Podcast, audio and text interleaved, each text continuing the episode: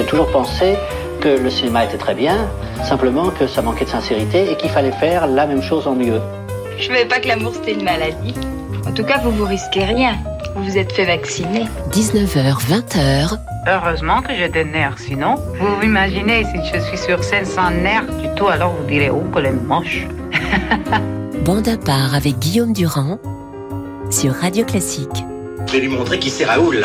Aux quatre coins de Paris qu'on va le retrouver éparpillé par petits bouts façon puzzle.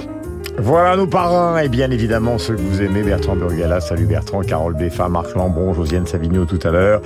Et nous allons parler donc de la musique et de la monarchie. Nous allons commencer par le plus ironique euh, d'entre nous et peut-être le plus ironique d'entre tous concernant justement la musique et la monarchie. Il s'agit du célèbre metteur en scène américain Mel Brooks, ce shérif est en prison, les producteurs avec l'inoubliable Théro Mostel et un beau jour, donc celui qui s'appelait en réalité Melvin Kaminsky et qui a épousé la sublime Anne Bancroft, sort en 1980 un titre qui n'a pas été un grand succès aux États-Unis, mais un carton absolu en France, une sorte de rap avant l'heure.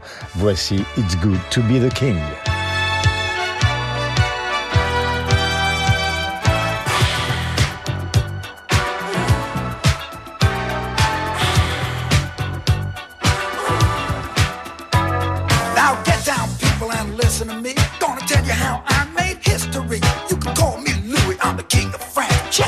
Story while you do your dance. Now in 1789, the peasants were starving, but I was fine. We were hanging out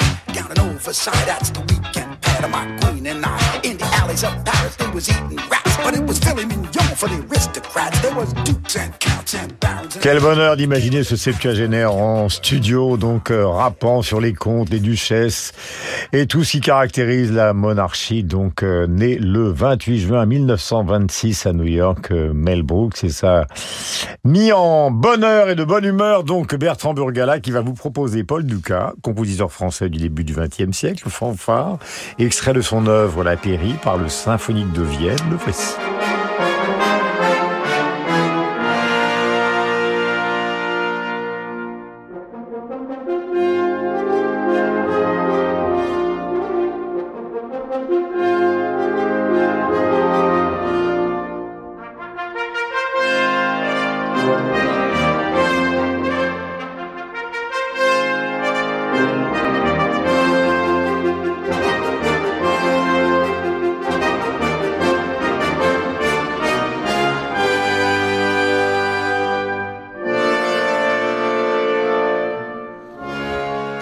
Avec mon imaginaire de jeune adolescent vieillissant, je vois un tournoi avec deux types harnachés sur des chevaux en train de s'affronter, mais il ne s'agit pas de ça, il s'agit de musique. Pourquoi avez-vous choisi mon cher Bertrand Paul? Eh bien, c'est le premier compositeur et le premier morceau auquel j'ai pensé, parce que quand on parle de de verticalité, de restaurer le prestige de l'État. Je trouve que voilà, si j'étais roi de France ou président de, de, vous l'êtes. de la République, oui, mais mais André Malraux a dit être roi est idiot. Ce qui compte, c'est de faire un royaume. C'est c'est ça. Donc, euh, si j'étais en tout cas des, des nobles fonctions comme ça, je remplacerais immédiatement la Marseillaise dans les cérémonies officielles par la fanfare pour, pour précéder la pairie. Et voilà. que- Et pourquoi Et il faudrait que Carole Beffa écrive l'hymne des Jeux Olympiques de 2024. Ah, ça je, lance un appel. Ne lui dites pas ça parce qu'il va le faire. Ah ouais.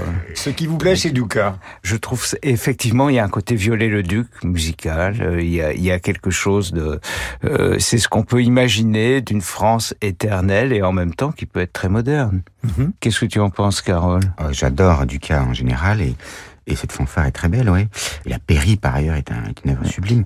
Oui, il y a, il y a- il y a quelque chose d'à la fois extrêmement euh, carré, presque géométrique, comme euh, souvent chez Ducas, et puis euh, cette liberté, cette fantaisie. Moi, moi, je trouve ça effectivement très beau aussi. Et de fait, euh, comme euh, vous le dites, euh, mon cher Bertrand, c'est à la fois synonyme de tradition et de modernité. Marc Lambron. Alors Marc ne fait jamais les choses simplement. C'est-à-dire qu'il vous propose à partir de Verdi une sorte de petit mélange sauce Lambron que voici.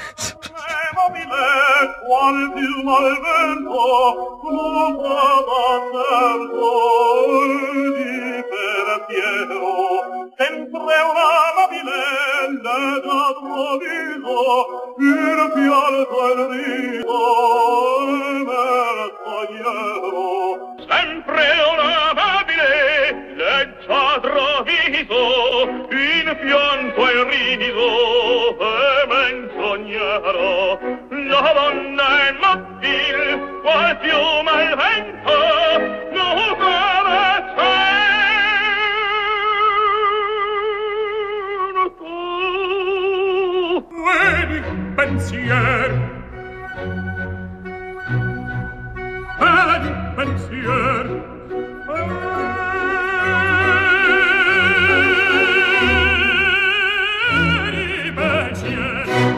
Verdi, la donna est mobile. Et extrait de Rigolito au départ, évidemment, avec Caruso. On a un, un soupçon, même une grande partie de velours. Et puis avec Jonas Kaufmann, tout ça devient un peu plus violent. Et Mario Del Monaco au milieu. milieu. Et le maître du legato, euh, Carole Beffa, nous dira ce qu'il en pense. Le roi. Le roi s'amuse. Drame de Victor Hugo, 1832, qui met en scène le, roi François Ier et son bouffon Triboulet. C'est peut-être pas très bien reçu parce que euh, 1832, au début de la monarchie de Juillet, on considère que Hugo est un peu irrespectueux avec euh, la monarchie. Ça n'empêche pas, 19 ans plus tard, Francesco Maria Piave, qui est le librettiste de Verdi, de transposer la pièce. Alors, le roi devient le duc de Mantoue, ce qui est sans risque puisque le duché de Mantoue n'existe plus, et le bouffon Triboulet devient le bouffon Rigoletto. C'est créé en 1851 à la Fenice, donc à, à Venise, avec euh, Verdi lui-même au, au clavecin. C'est pas très bien reçu non plus par les Autrichiens, qui tiennent alors l'Italie parce qu'ils estiment d'une part qu'il y a une offense au grand et d'autre part une sorte de complaisance dans une peinture de la plèbe qui entoure euh, le, qui entoure le bouffon. Alors là, c'est l'acte 3, la donna immobilée, c'est le duc le duc cynique, qui nous dit donc, qui n'est pas très mitou, que la femme est inconstante, comme une plume au vent, qu'elle est volage, elle est frivole, elle est menteuse. Conclusion, soyons encore plus roués que euh, cette femme, euh, que cette femme euh, captieuse et trompeuse. Donc, trois ténors, Caruso, euh, Del Monaco en 53 et, euh, et Hoffman aujourd'hui. C'est étrange parce que je trouve, mais je sais pas ce que va, que en dire euh, Carole, que la première version de Caruso est au fond la, la moins pompeuse en quelque sorte. Alors que ensuite, notamment dans les années 50, avec euh, d'abord il y a plus de volume, euh, Del Monaco était le, le lion, le roi des arènes de, de Vérone. Alors il faut une certaine euh, ampleur sonore, mais au fond oui c'est presque plus kitsch au fil du temps. Je ne sais pas comme, comment Carole entend ça. Carole Ah, les, questions d'interprétation sont toujours avec une part euh, éminente de, de- de subjectivité. C'est vrai que, que- bah, d'abord, ça, fait quand même voyage dans le temps, euh, avec euh, tout simplement euh, un grain de la voix qui, qui, qui- qui est assez évolutif, euh, si j'ose dire. Euh, moi, j'aime bien les trois. euh, voilà, je suis très politique et euh, Donc on est dans le droit fil de, de notre ami euh, Burgala depuis le début. hein. Exactement. La monarchie et la musique, c'est d'abord et avant tout une histoire euh, peut-être de hiérarchie et pas simplement d'illustration. Karol Zimanowski, le roi Roger, symphonique de Birmingham, dirigé par, et c'est normal puisque nous évoquons la monarchie, Sir Simon Rattle. Et c'est Carole Beffa qui l'a choisi.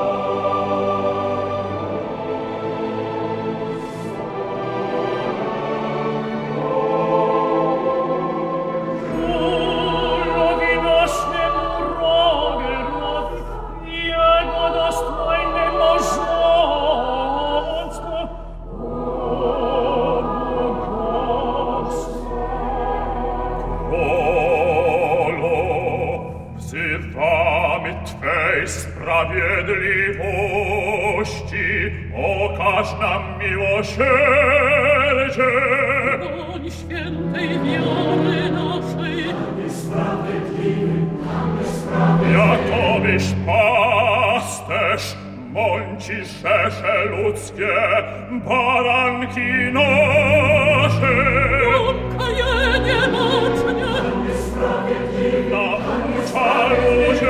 pace ci diviese sviene. Il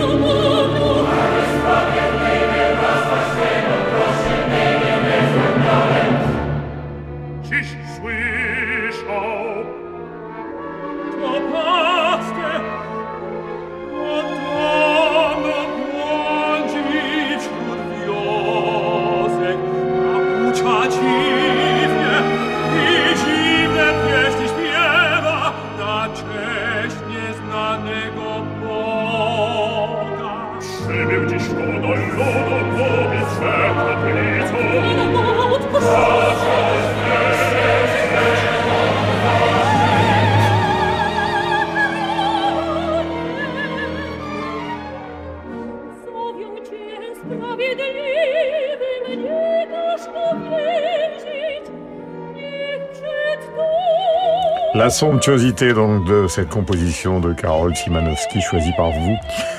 Carole Beffa. Alors entre deux Carole, le lien n'est pas simplement celui du narcissisme. Non, j'adore Szymanowski, qui est euh, pour moi le plus grand compositeur euh, polonais après Chopin, euh, si on considère Chopin comme polonais. Et c'est un compositeur qui, dans cette œuvre-là, qui s'inspire librement du roi Roger de Sicile, arrive à nous placer un peu au carrefour euh, entre plusieurs mondes. Il y a l'art byzantin, euh, l'art islamique, la chrétienté. Alors, avec ce cœur, euh, la puissance de ce cœur parfaitement consonant, on est assez loin du Chimenovski euh, qu'on peut trouver ailleurs dans l'opéra, qui euh, est un Chimenovski éminemment décoratif, avec ce génie de l'orchestration et de l'harmonie, des harmonies souvent très vénéneuses. Mais il y a toujours euh, couleur, suggestion, abolition du temps musical, ces, ces qualités qui sont euh, éminemment impressionnistes et qui sont légion dans le roi Roger avec une musique qui va être fourmillante de, de motifs décoratifs secondaires. Et je trouve que, que cette musique mérite vraiment d'être euh, entendue. C'est un opéra qui est peu donné en France et peu donné tout court. Pourquoi? Bon, parce que euh, d'abord on, on joue assez peu d'opéras euh, postérieurs à, à 1910 parce que Szymanowski est encore assez peu connu, celui qu'on appelle parfois le, le Ravel polonais est joué par euh, quelques pianistes, fort heureusement. Euh, ces mélodies sont, sont données, mais les forces dont on a besoin pour une production d'opéra ne sont pas toujours réunies. Voilà, il faut un chœur gigantesque, il faut évidemment un orchestre symphonique. Et puis des solistes qui acceptent de, de, de, de monter ce rôle pour le jouer peut-être une seule fois malheureusement dans leur vie. Un registre tout à fait différent. Nous revenons non pas sur Terre, mais nous revenons dans un environnement qui nous est beaucoup plus connu, puisque nous parlons de la musique et de la monarchie, et notamment de ce personnage central euh, qui est celui du roi. En 1972, celui qui ne passait pas vraiment pour un monarchiste a pourtant chanté le roi. Il s'appelait Georges Brassens. Non, certelle n'est pas bâtie. Non, certelle n'est pas bâtie. Sur du sable, sa dynastie. Sur du sable, sa dynastie. Il y a peu de chances qu'on détrône le roi des cons. Il peut dormir ce souverain. Il peut dormir ce souverain sur ses deux oreilles sereines. Sur ses deux oreilles Voilà, j'évoquais la tendance euh, anarchiste de Georges Brassens. Elle est évidemment par cette chanson de 72 peu connue. Vous avez choisi pourquoi, Marco Lambron Eh bien, euh, le roi, donc 72, c'est un Brassens assez rare avec cœur. D'ailleurs, le cœur est un peu neuneux. Et le refrain est inéluctable. Il y a peu de chances qu'on détrône le roi des cons. C'est une, euh, une monarchie euh, absolue. Alors, à la même époque, il y aura un album de Volinsky, Le roi des cons, qui va devenir un film de Claude Confortès, qui porte le même nom. Et c'est l'occasion d'évoquer le dîner de cons.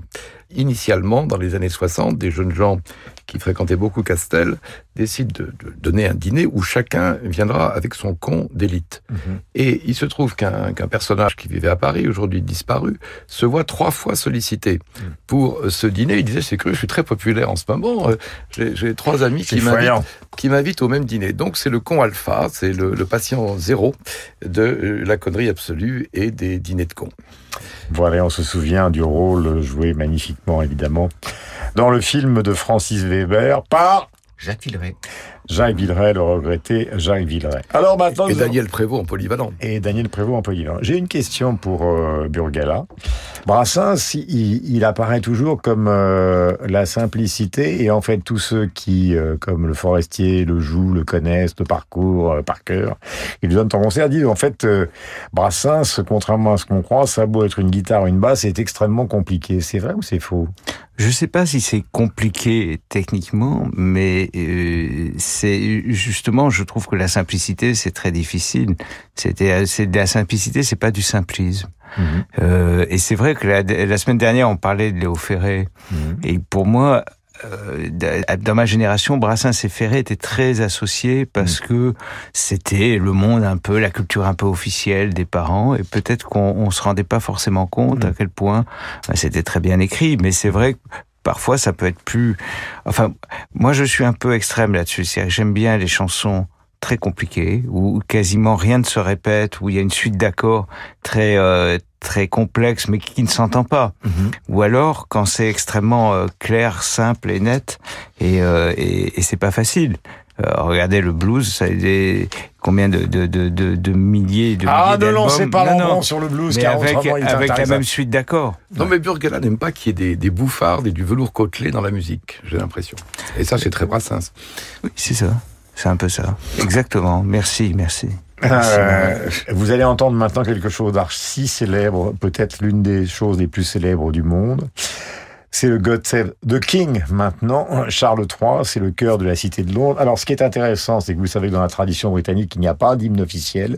C'est juste une coutume utilisée à la fois par euh, le monde politique et par la monarchie britannique. À l'origine, on se dit que c'est peut-être euh, inspiré d'une musique de Jean-Baptiste Lully. Les paroles sont d'origine totalement inconnue et la première version de l'ère actuelle apparaît aux alentours de 1744 et 1745. C'est ça qui est passionnant, c'est qu'en fait, on ne sait rien sur une chose qui est devenue euh, célébrissime.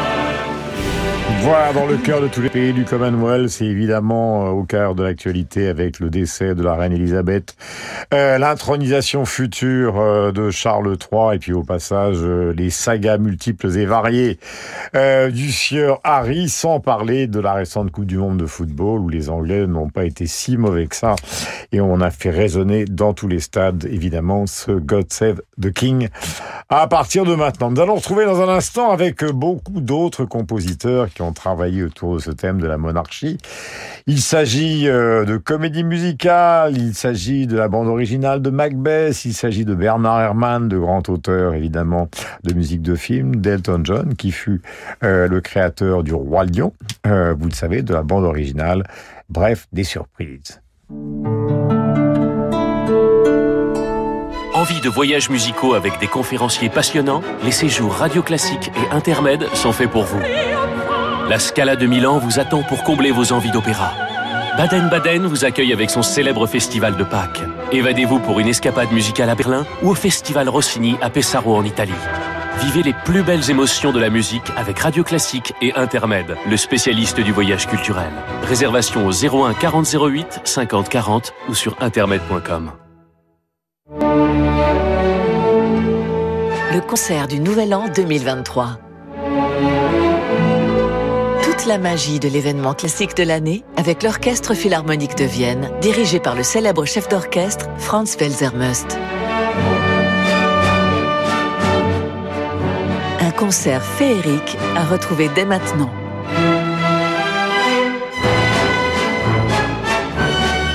Concert du Nouvel An 2023, un disque Sony Classical. Dans ma nuit, j'assiège mon roi. Je me lève progressivement et je lui tords le cou. 19h, 20h. Cependant, il est bien évident que c'est lui, le roi. Et moi, son sujet. Son unique sujet. Bande à part avec Guillaume Durand sur Radio Classique. Voilà Henri Michaud, donc euh, Mon Roi. Texte dit par Pierre Brasseur, le regretté Pierre Brasseur, qui dans le registre euh, du comédien qui pourrait presque jouer euh, dans Babylone de Damien Chazelle était un sacré personnage. C'est le moins que l'on puisse dire. Inspiré directement du Roi Lear, voici euh, donc Elton John qui a fait la bande originale du Roi Lion en 1994. C'est un des films qui a connu au box-office les plus grands succès possibles et imaginables, un peu partout dans le monde. Et puis la bande originale aussi, et c'est Sir Elton qui s'y est collé.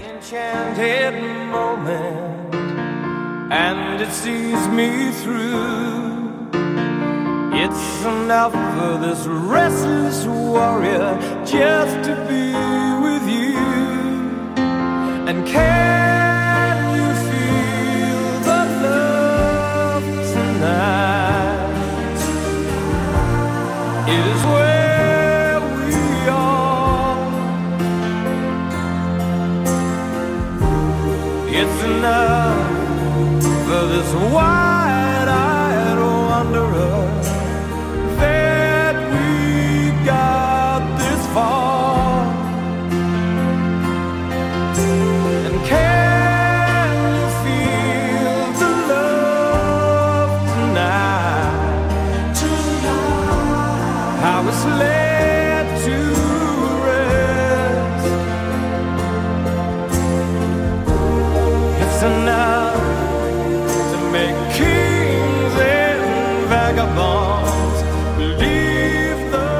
qui m'amuse toujours avec Elton John, c'est de penser qu'il vit la plupart du temps à Nice, et je l'imagine donc, euh, Sir Elton John, l'homme que beaucoup de gens admirent et dont ce sera la dernière des dernières tournées. Euh, je l'imagine attablé à côté d'une salade niçoise euh, euh, pour l'heure du déjeuner. J'ai une petite question pour Burgala et Lambron, nos amis de la pop.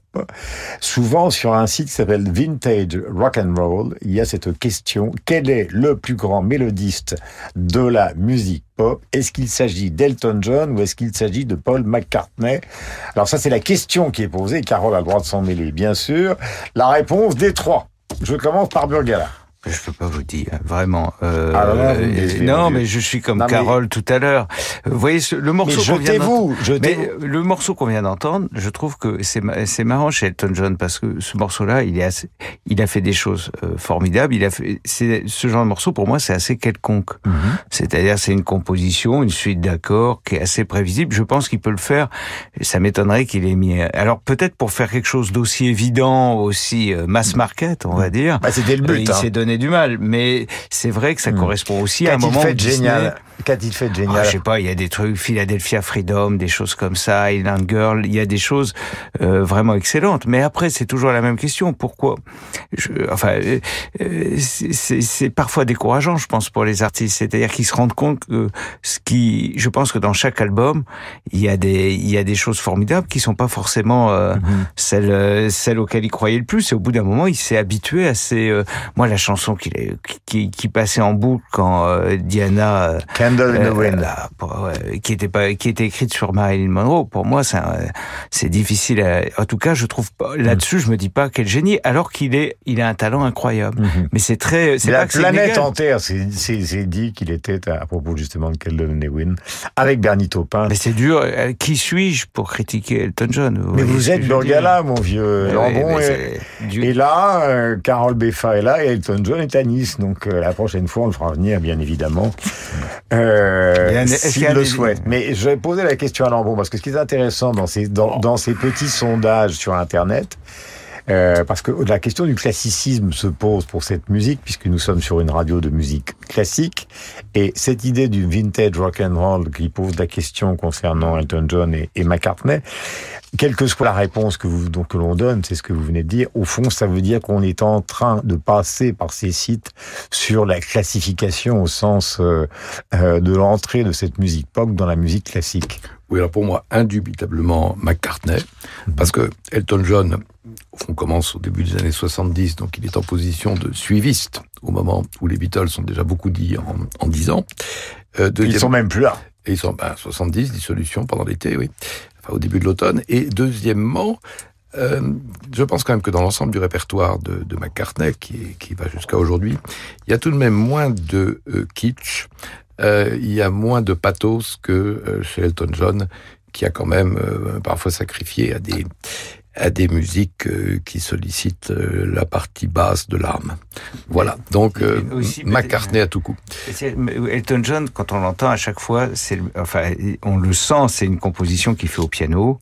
Il fait ce qu'on appelle, plan- il plante des clous, c'est-à-dire qu'à chaque fois, chaque chaque temps est joué par un accord. Je suis pas sûr qu'il va venir s'il nous écoute Mais finalement. si, non, mais oui, je dis ça, mais c'est euh, je, euh, McCartney est plus un bassiste, donc souvent il y a des. alors, Il joue pas tout, McCartney, hein. ouais. Mais il, il a sou- il a souvent décalé la fondamentale sur l'accord, c'est-à-dire que s'il y a un accord en do, il va pas jouer un do à la basse, il va peut-être jouer un la, il va faire des progressions, etc. C'est autre chose. Mais franchement, c'est, euh, on va pas faire PSG OM quoi. Non, mais cela dit, Ah, ça, Mais, c'est euh, agréable d'avoir ce ça plaira à. Philippe Gau, mais Cela dit, un, de mes- un de mes albums d'Île Déserte, ça serait quand même le double euh, Goodbye Yellow Brick Road. C'est- C'est son double blanc, c'est son double album et qui- qui, est magnifique. Voilà, et qui tient beaucoup aussi euh, à la personnalité de son parolier, euh, Bernie Taupin. Voici la- de la bande originale du film Vive Henri IV, Vive l'amour. Seul Bertrand Burgala l'a vu, plus une poignée de, de personnes qui sont toutes membres de bande à part. Ça date de 1961 et la musique est de l'organiste Claude Cloérec. Voici Bertrand pour vous expliquer, mais avant, musique. Vive Henri IV, vive ce roi vaillant. Vive Henri IV, vive ce roi vaillant. Ce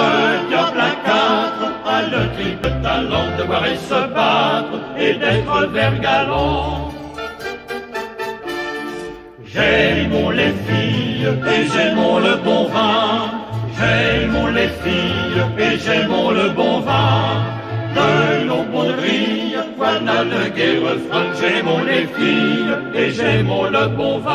Je suppose que chez vous, sur vos canapés, sur vos chaises, une sorte de sourire, une sorte de béatitude, évidemment. À la réaction de ce vive Henri IV, vive l'amour, qui est à la fois plein de premier et de deuxième et de troisième et de quatrième et de septième degré. Mais vous, je sais, Bertrand, vous aimez ça au premier degré? Ah bah absolument. D'abord, c'est une Vous très vieille cher. mélodie. C'est un arrangement de René Cloérec, mais c'était une mélodie qui a été très très populaire dès euh, dès le XVIIe siècle. Euh, et je, je la trouve très bien. Mais j'aime, vous savez, euh, les chansons chouanes aussi. Alors, elle est très positive celle-là. Les chansons chouanes sont très belles. Des chansons comme Monsieur de Charette, Les Bleus sont là, euh, mais très mélancoliques. On sent déjà la défaite, euh, très différente des chants révolutionnaires, la Carmagnole, etc. Là, c'est beaucoup plus. euh, On est en mode majeur. Mais euh, mais celui-ci, je trouve. Alors, vous parliez du film. Oui, il faudrait peut-être en dire un mot. mais je ne peux pas vous le dire parce que je ne l'ai jamais vu, mais le casting m'a toujours fait rêver. Mhm. Euh, J'ai jamais eu l'occasion de le voir. Et, et tenez-vous bien parce que là, on est dans euh, là dans, dans le featuring, c'est extraordinaire. Roger Hanin joue Ravaillac quand même. Euh, Il y a Piral, euh, Moustache. euh, là, les spécialistes apprécieront. Rosé Louise de Villalonga quand même, qui, qui joue l'envoyé d'Espagne. Gentil, Genticier, euh, Nicole Courcelle, Robert Dalban, Victor, Vittorio de Sica. Mais enfin, excusez-moi, mais là, on est dans Francis Blanche, le prieur. Euh, donc voilà, et j'espère qu'on va, je sais pas, Mélina Mercouri, Daniel Darieux. Non mais vous vous rendez compte ce film en, en- en regardant pour pour l'émission parce que j'ai toujours adoré ce morceau, mais je m'étais pas rendu compte qu'il avait été dans le film d'Autant Lara. Il faudrait le projeter à la radio. Voilà. Voilà. Vous savez qu'il y avait euh, à côté du Fouquet's à Paris un bar qui s'appelait le Paris. Euh, Ah, il était génial. C'était beau. Il y avait beaucoup de gens du de, de- du Moyen-Orient, et de- du, Libanais, cinéma, toute la bande d'Alban et les D'Alban autres. était là. Voilà. C'est un des Et de premiers qui a été saccagé Et les comme autres ça. Euh, C'était des petits fauteuils bleus en cuir. Il était magnifique et toute cette bande-là s'arsouillait au Paris. D'Alban à distance. Dalban qui disait quand je me mouche, j'ai l'impression de serrer la poigne d'un copain. Et oui, et là, c'était interprété- ou un tarin euh, considérable. J'ai oublié, c'est pour Marc, ça a été interprété par les quatre barbus, qui ont été un peu, les- ça a été un peu le skiffle français. C'était des, des chanteurs très populaires euh, qui venaient du scoutisme. Voilà. Vous allons maintenant laisser la place à un empereur du blues, puisqu'on évoquait le blues tout à l'heure. Il a joué ce titre avec son orchestre, il a joué ce titre aussi avec toutes les stars du monde, les Clapton et les autres. Euh, L'ont accompagné, Slash, euh, bref, euh, tous les grands guitaristes de rock et de blues, blanc, noir, et de toutes les couleurs. B.B. King, The Thrill is Gone. Ça date de 1966, mais vous en trouverez sur Internet de multiples versions. The thrill is gone away.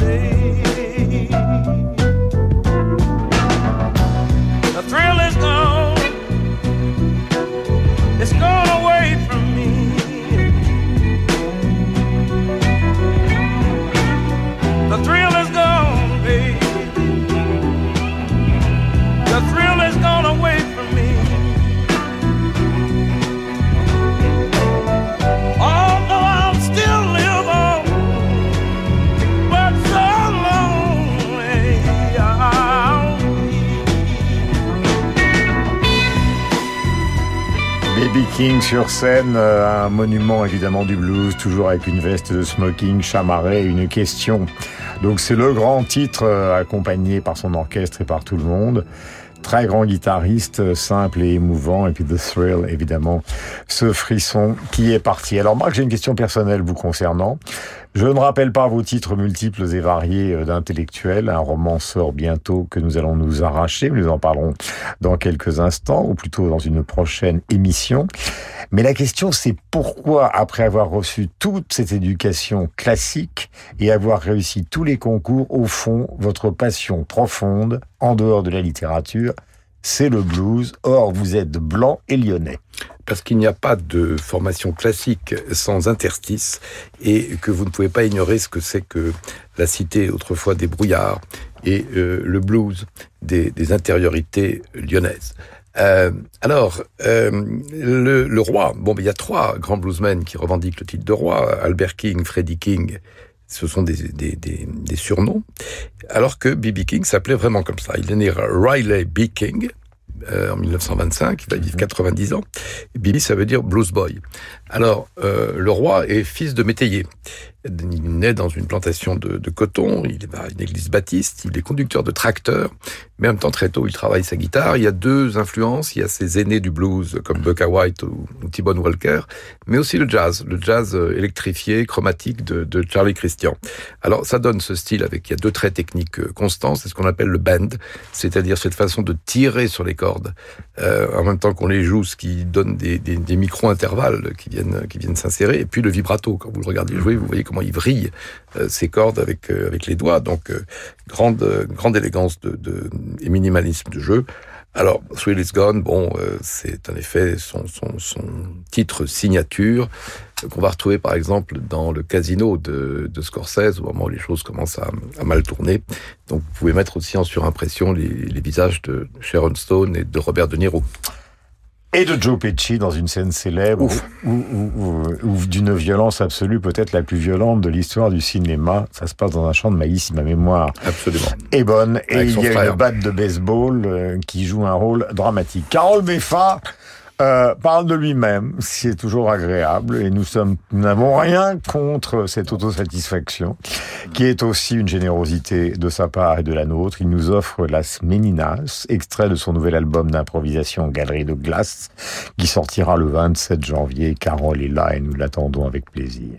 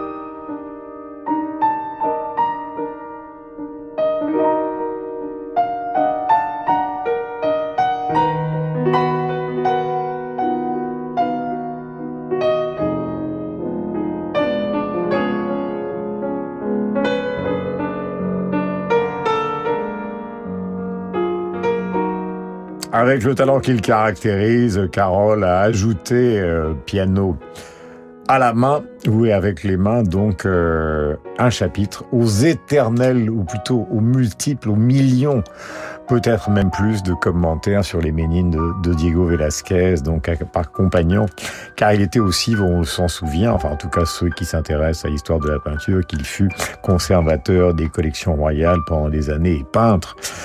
Et euh, pour faire le cuistre 30 secondes, euh, c'est la préface, enfin c'est le début des mots et des choses de Michel Foucault qui s'est trompé de A à Z, vous diront les historiens de la peinture espagnole aujourd'hui. Mais vous vous y êtes mis, Carole Je m'y suis mis. Euh, je n'ai pas cherché peut-être à, à, imiter l'érudition de, de, Michel Foucault, mais je me suis dit pour un, album qui s'appelle Galerie des glaces, euh, le thème d'improvisation qui m'a été suggéré, puisque tous ces thèmes sont suggérés par quelqu'un qui est soit l'ingénieur du son, soit la personne à côté de l'ingénieur du son pendant l'enregistrement, était las meninas, donc les, les ménines.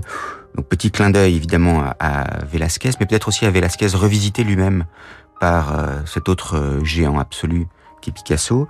J'ai voulu privilégier des jeux de symétrie, de, miroir, un peu de trompe-l'œil. De fausses perspectives, avec un, un brouillage de temps en temps entre ce qui relève de l'arrière-plan et de l'avant-plan, et puis des, des, jeux presque spéculaires, euh, non pas du, du, peintre en train de se dessiner ou de, ou de dessiner, mais du compositeur en train de, de se peindre, puisqu'il y a des petites allusions mmh. euh, un peu cryptées au BE2FA de mon nom, avec cette analogie entre notes de musique et lettres de l'alphabet. Euh, voilà, et tout ça dans ce climat éminemment royal qui est celui des Ménines. Mmh. Je me suis dit que, euh, eh bien, je pouvais me permettre euh, de, de, de, avec un peu d'orgueil et, et, de, nombrilisme. Voilà. Le tableau. il faut dire, le... il faut dire que le. Alors attendez, attendez, ne nous battons pas. D'abord, le tableau lui-même, il est au Prado, euh, il faut le savoir. Le tableau a été radiographié de multiples fois, car il a été de multiples fois retouché pour des raisons qui sont elles-mêmes commentées de manière diverse. Je vous donnerai peut-être, si vous le souhaitez, mon point de vue tout à l'heure, mais ça n'intéresse peut-être personne.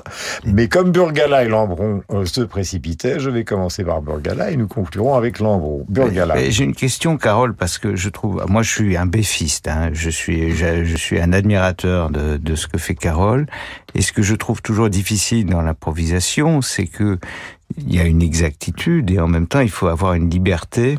Et comment arrives-tu euh, moi, quand j'improvise au piano, c'est bah, le mieux, c'est d'ailleurs j'improvise. Je sais pas, il faut qu'il y ait la radio ou autre chose parce que ça enlève le surmoi. Mm. Mais la, la, c'est beaucoup moins précis. Et donc, comment arrives-tu à faire quelque chose d'aussi bien exécuté tout en demandant ce que tu vas faire? Merci pour, euh, pour ce très bel éloge. Je crois que tu as tout à fait raison. L'improvisation, elle suppose euh, ce grand écart entre euh, le côté rhapsodique, euh, liberté absolue, fantaisie, ah. et puis malgré tout, euh, à côté de ce lâcher prise, quelque chose qui est quand même de l'ordre de la concentration extrême, mmh. euh, de veiller à ce qu'il n'y ait pas de pain, si j'ose dire, oui, ça. de veiller à ce que le, la continuité musicale soit poursuivie, qu'il y ait de la fluidité. Mmh. Euh, c'est à la fois la maîtrise et le lâcher prise. Oui. Mmh. Moi, d'ailleurs, il y a un terme pour moi qui, qui convient mieux, je trouve. Enfin, c'est celui que j'emploie. C'est la composition instantanée, en fait, parce que c'est ça que, que tu fais. Alors, je vais poser la question d'une autre manière à Lambron et ramener tout ça à la littérature. Au fond, parfois, euh, chez les écrivains, je vais simplifier, Marc, pardonnez-moi, mais il y a deux façons de procéder.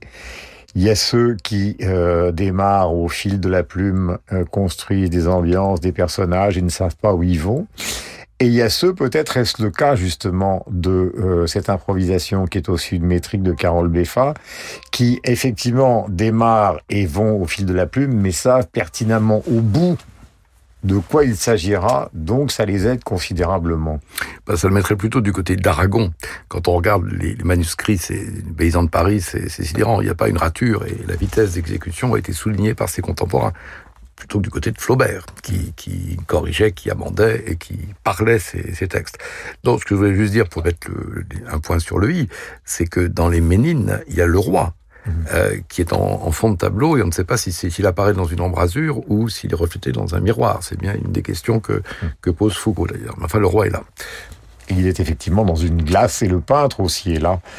Et les interprétations des Espagnols, au fond, c'est de dire que euh, Velasquez étant un courtisan, il a présenté les héritières du royaume, donc les fameuses Ménines, mais qu'entre-temps le roi a eu un fils et que donc la situation dynastique a totalement changé, donc le tableau a totalement changé, d'où l'hypothèse des historiens espagnols que Foucault s'est un peu trompé dans sa théorie de la représentation puisqu'il s'agissait euh, au fond euh, d'une adaptation d'un courtisan à une situation qui avait évolué. Voilà le final ultimo de la comédie. J'espère ne pas paraître comme euh, l'épouvantable cuistre, euh, euh, mais voici le final ultimo de la comédie musicale Camelot version Broadway 1960 avec les mémoires de Richard Burton, c'est quelque chose, il faut les lire, avec Richard Burton Journal. et Julie Andrews. C'est un journal. Ouais. each evening from December to December. Before you drift to sleep upon your cot,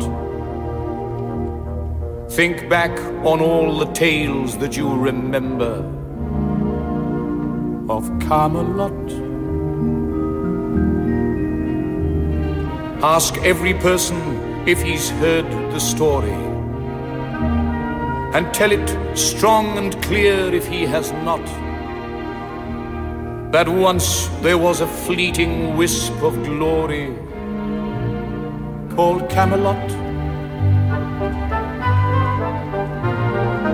Camelot, Camelot. I know in years a person was, but in Camelot, Camelot, goes where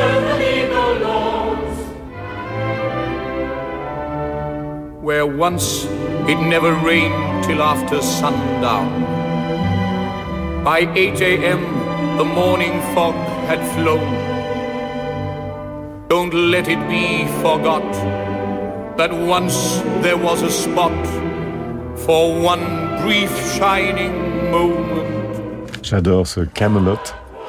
Repris par les chœurs, euh, et puis cette alliance quand même extraordinaire entre Burton le sulfureux et Julie Andrews qui est toujours apparue comme une sorte de petite fiancée euh, du cinéma, fût-ce faux? C'est votre choix Bertrand Oui, c'est mon choix. J'aime beaucoup euh, aussi le film qui avait qui avait été adapté. J'aime beaucoup cette musique, mais ce qui est euh, intéressant, c'est la musique a été composée par Frédéric Lowe et les, les paroles par euh, Alan J. Lerner. Et euh, Alan J. Lerner avait été un condisciple de Kennedy euh, à Harvard. Et cette chanson, la chanson de fin de Camelot, euh, Camelot avait été euh, produit en, 1900 en 1960 à Broadway. C'était le tube de la Maison Blanche sous Kennedy. Il écoutait ce morceau en boucle. Euh, il imaginait euh, ce- son son équipe, les gens de la NASA, les gens qui se battaient pour les droits civiques comme les nouveaux chevaliers de la table ronde. Et ce morceau l'a énormément euh, euh, galvanisé. Et à sa mort, euh, Jacqueline Kennedy a continué d'écouter. Enfin, il y a une espèce de d'association de Camelot et de Kennedy qui est assez assez unique, assez incroyable. Il faut dire que Camelot, c'était la capitale du roi Arthur. Je ne sais pas si on l'a dit. Oui, c'est vrai. La ville. Actuellement à la comédie française Le Roi Lear, euh, comment évoquer la musique et, et, euh, la monarchie sans passer par euh, le génial et remplacer Shakespeare? Voici la bande originale The Tragedy of Macbeth. C'est un film de Joel Cohen. Alors les adaptations de Macbeth au cinéma, il y en a eu une multitude. Euh, au théâtre, euh, n'en parlons pas. Euh, ça date de 2021 et c'est une musique de Cartel Burwell.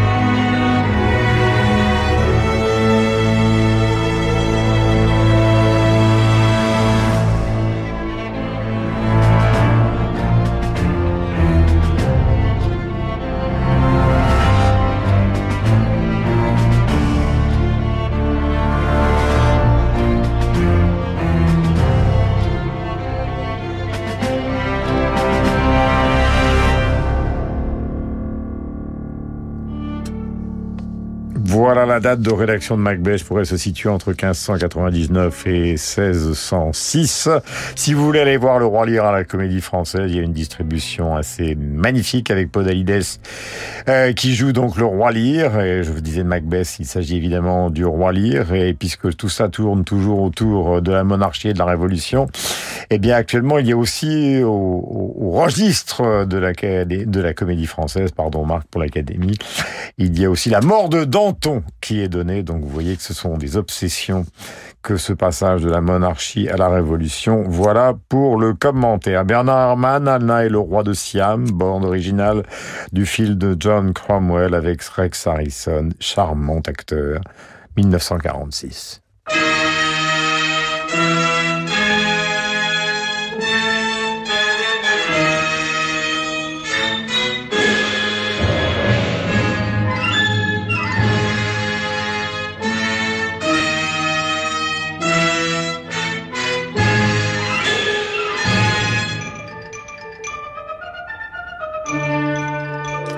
Carole, pourquoi ce choix? Parce que j'adore Bernard Herrmann, euh, parce que je suis en train de- lui consacrer un livre, parce que euh, c'est une musique d'un charme euh, finalement assez étrange. C'est très envoûtant, il y a quelque chose d'un peu sensuel, mais parfois d'un peu dissonant. C'est-à-dire que ce début est assez curieux, presque criard dans, cette espèce d'unisson qui euh, comme ça à un certain nombre d'instruments de l'orchestre. Il y a des recherches euh, originales aussi bien dans le domaine de l'harmonie que du timbre. On est euh, dans le royaume de, de, de Siam où Anna et sa famille partent dans le but d'enseigner la culture occidentale aux monarques d'une petite nation. Et puis les méthodes d'Anna ne sont pas forcément du goût de, du, du roi local, mais parce que Anna lui tient tête, le, le roi va la respecter aux grandes dames de ses courtisans. Euh, et je trouve que la musique de, de ce caméléon extraordinaire qu'est Herman, capable aussi bien de s'illustrer euh, dans le film d'épouvante que dans le thriller, a ici une certaine vertu, parce que l'exotisme n'est pas un exotisme de... d'Hitchcock. Tout à fait. Ce n'est pas un exotisme de, de, de pacotille, euh, c'est quelque chose qui est beaucoup plus recherché, c'est une espèce de d'exotisme du second degré, me semble-t-il, et c'est ce qui fait le, le prix de cette musique. J'ai une question pour tous les trois, pour terminer, mais après vous direz bien évidemment ce que vous voulez, car nous sommes dans l'ère de la liberté. Nous allons parler tout à l'heure d'un livre de Stephen King avec Josiane Savigno qui s'appelle Billy Summers. Au fond, la monarchie, les monarchies ont énormément commandé de musique. Pourquoi la République s'en abstient-elle? C'est-à-dire qu'on ne commande plus rien, quoi. Alors, elle ne s'en abstient pas tout à fait. Il y a des commandes d'État qui ne portent plus ce nom euh, jugé un peu trop brejnevien, mais qui s'appelle aide à la création musicale, qui sont Parce que c'est quand même pas la même chose. hein. non. Et en plus, elles sont euh, esthétiquement euh, d'un manque de pluralisme assez criant. Euh, L'avant-garde institutionnelle euh, totalement sclérosée, y trouvant euh, sa, sa part de gâteau la, la, la plus importante. Importante, ouais. Donc Euh, c'est une sorte de déception, quoi, finalement. donc c'est une forme de déception. Et effectivement, fallait-il préférer le, le mécénat à l'ancienne des cours princières qui au moins avaient cet avantage Mhm. qu'ils pouvaient se livrer à une sorte de compétition. Et la compétition euh, entraînait une forme d'émulation et on va dire de, de pluralisme esthétique qu'on- auquel on Et a malheureusement renoncé. Vous savez, euh, Guillaume, de vous, mais, enfin.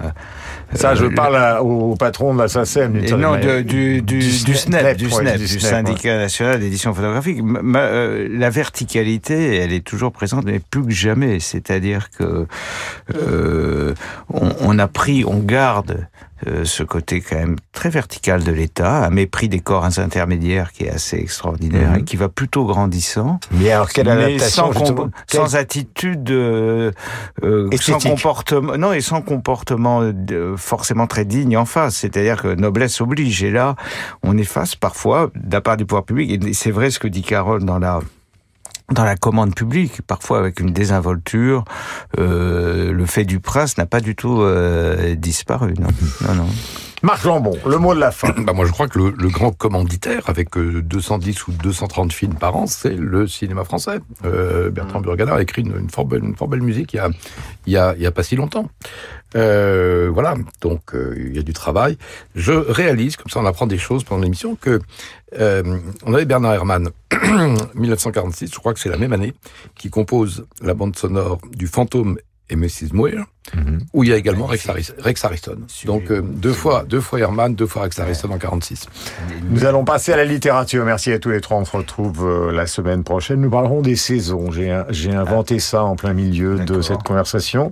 Euh, évidemment, il sera question euh, de Vivaldi, mais il sera aussi question de, de Autumn Leaves ou de chefs-d'œuvre du jazz du même registre. Évidemment, quand Josiane entre, il faut qu'un king soit présent, puisque nous parlons euh, justement de cette musique royale. Et, rien n'est plus éloigné de Josiane qu'Elvis Presley, donc autant les présenter. Les voici ensemble dans un instant.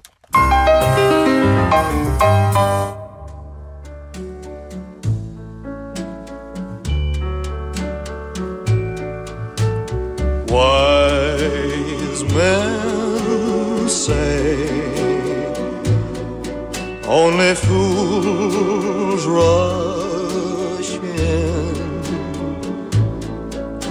but I can't help falling in love with you. Shall I stay? Voilà le King, Elvis Presley. Euh, J'avais trouvé une citation d'Elvis Presley. Euh, bonjour Josiane. Bonjour. On va parler d'un autre King, Stephen King, par son nom, mais également par son rôle dans la littérature mondiale dans un instant. Le livre s'appelle Billy Summers et vous allez tout nous raconter. Non, je disais simplement qu'un jour j'ai trouvé une citation d'Elvis Presley qui était à mourir de rire. Euh, il avait écrit texto, dans le métier que je pratique, il y a une chose qui est totalement inutile, c'est de connaître la musique.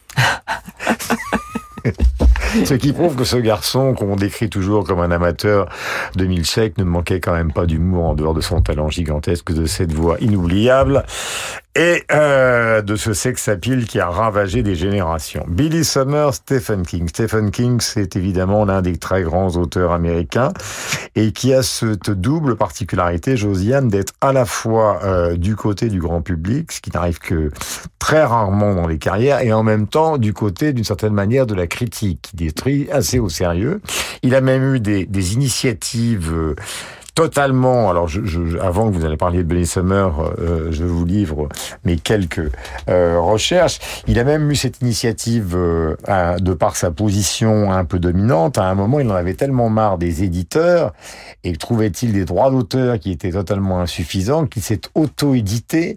Il a fait cette expérience au milieu de son œuvre pour revenir à des éditeurs classiques. Donc, c'est un homme d'expérimentation. Et Billy Summers est présenté euh, dans la presse comme étant son premier polar au sens strict. Euh, euh, voilà, j'ai presque tout dit. Mais avec Savigno, nous apprenons des choses. Donc, de quoi il s'agit Bah, D'abord, il faut que je fasse un aveu. Je ne suis pas une lectrice de Stephen King. J'ai lu pour la première fois à cause du- de son patronyme et de, du, du thème de l'émission. Et donc, j'ai lu Billy Summers. Je trouve pas que ce soit un polar du tout, mais c'est très, très bien. C'est très, très bien. C'est très subtil. C'est très intelligent. Alors, je vais pas raconter l'histoire. Pas, pas tout à fait, parce que sinon, ça, ça gâche tout. Mais je vais expliquer pourquoi je trouve que c'est très, très bien. Alors, Billy Summers, c'est un personnage qui est un tueur à gages extrêmement performant, mais qui, qui joue au mec très con. C'est-à-dire, bon, il sait tirer, quoi. C'est un ancien marine, il sait tirer. Il sait, il sait faire des, des, des coups. En fait, il est extrêmement cultivé. Très féru de littérature. Quand commence ce livre, il est en train de lire Thérèse Raquin de Zola. Et déjà, on a envie de se précipiter eh oui, sur le et livre. l'invention formidable de Stephen King, c'est que ses commanditaires euh, lui donnent comme couverture le fait d'être un écrivain qui, qui doit prendre un- dans un immeuble un bureau et, euh, et être enfermé là toute la journée. En fait, c'est pour guetter le moment où va arriver le mec qui doit descendre face au palais de justice. Et il se prend au jeu et il se met à écrire un livre, C'est un livre autobiographique qui est très très bien, qui est écrit en gras dans, dans le livre.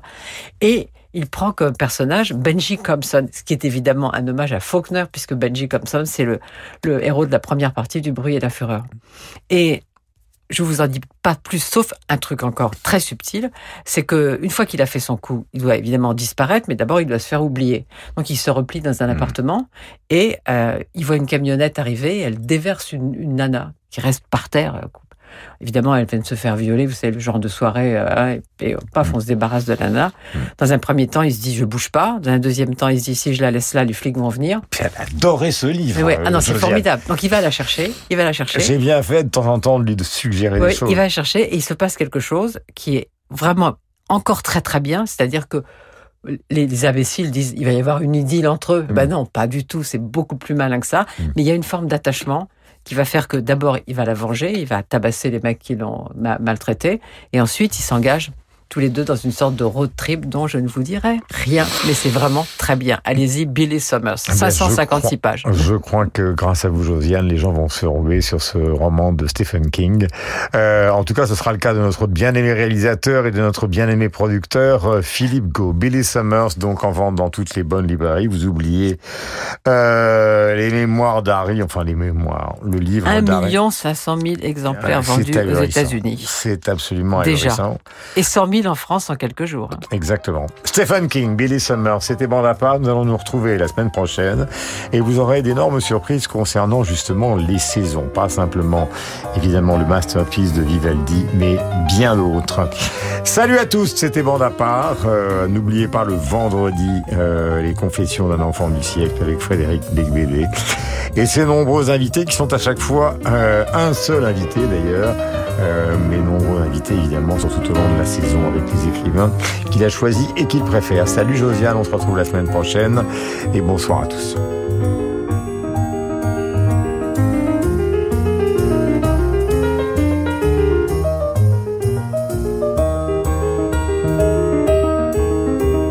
Radio classique.